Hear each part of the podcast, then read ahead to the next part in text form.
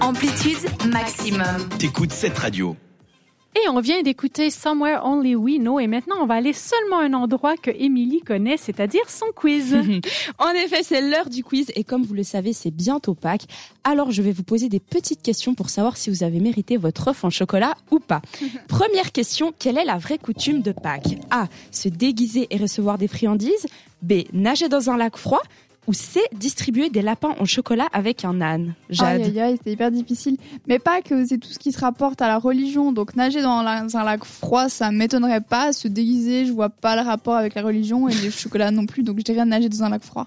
D'accord, Sandra. Je vais aussi dire le lac froid parce que l'âne et les chocolats, c'est plutôt Saint-Nicolas qui fait ça. Donc, euh, Alors les filles, va falloir vous concentrer parce que c'était la C. C'est le chocolat avec l'âne. Franchement, va falloir se réveiller. hein. dès qu'il y a un âne, ça devrait être ça. Deuxième question. Pourquoi y a-t-il des œufs à Pâques A. C'est un signe de fertilité. B. Avant, on offrait des œufs colorés parce qu'on pensait qu'il n'y avait rien de plus précieux. Ou C. À l'époque, on croyait que les lapins pondaient des œufs. Ah, Mais c'est super. Ah, Ça m'étonnerait même pas que ce soit la, la dernière. La dernière. Non, mais les gens, les gens étaient au courant quand même que les lapins pondaient pas des œufs. Euh, je vais dire symbole de fertilité. Jade Bah la dernière. Eh ben, c'est Jade qui a raison. les gens sont plus cons que ce qu'on croit. c'est impressionnant. Mais en même temps, à l'époque, enfin, je sais pas de quand ça date, mais les gens n'étaient pas forcément intéressés par connaître comment ça fonctionnait un lapin. Juste, ils le mangeient. Voilà, C'est pas ça leur suffisait. J'avais pas le temps de pondre leur œuf finalement. Troisième question. Combien de pains au chocolat, mais des vrais, consomme un couple en moyenne par année A. 280, B. 185 ou C. 75 Euh, je dirais 180. C'est ça, 185. 185. Ouais. Alors moi, la pl- première réponse, 200 et quelques. Je- Moi, je mange beaucoup. 280 Ouais. Eh bien, t'as raison. On retourne un à un, c'est génial. Quatrième question. Quel est l'œuf de Pâques le plus cher vendu à ce jour A. Un œuf recouvert de poudre rose et de diamants pour 12,5 millions d'euros.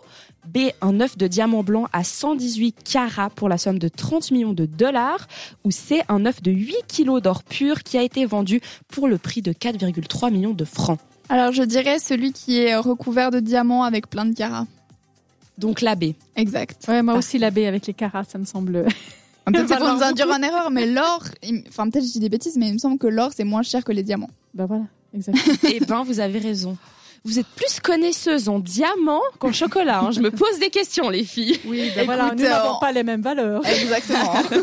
Cinquième et dernière question. Le dimanche de Pâques, le pape donne sa bénédiction Oubri, Aubri à Rome.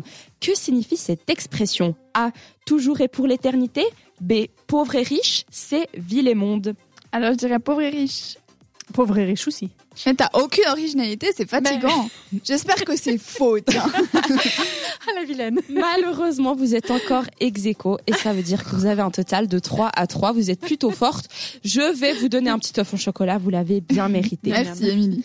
En attendant, merci beaucoup d'être avec nous. Il est 20h30, vous êtes en direct sur cette radio et tout de suite on écoute Angèle avec son titre Bruxelles, je t'aime. C'était Amplitude. À retrouver en podcast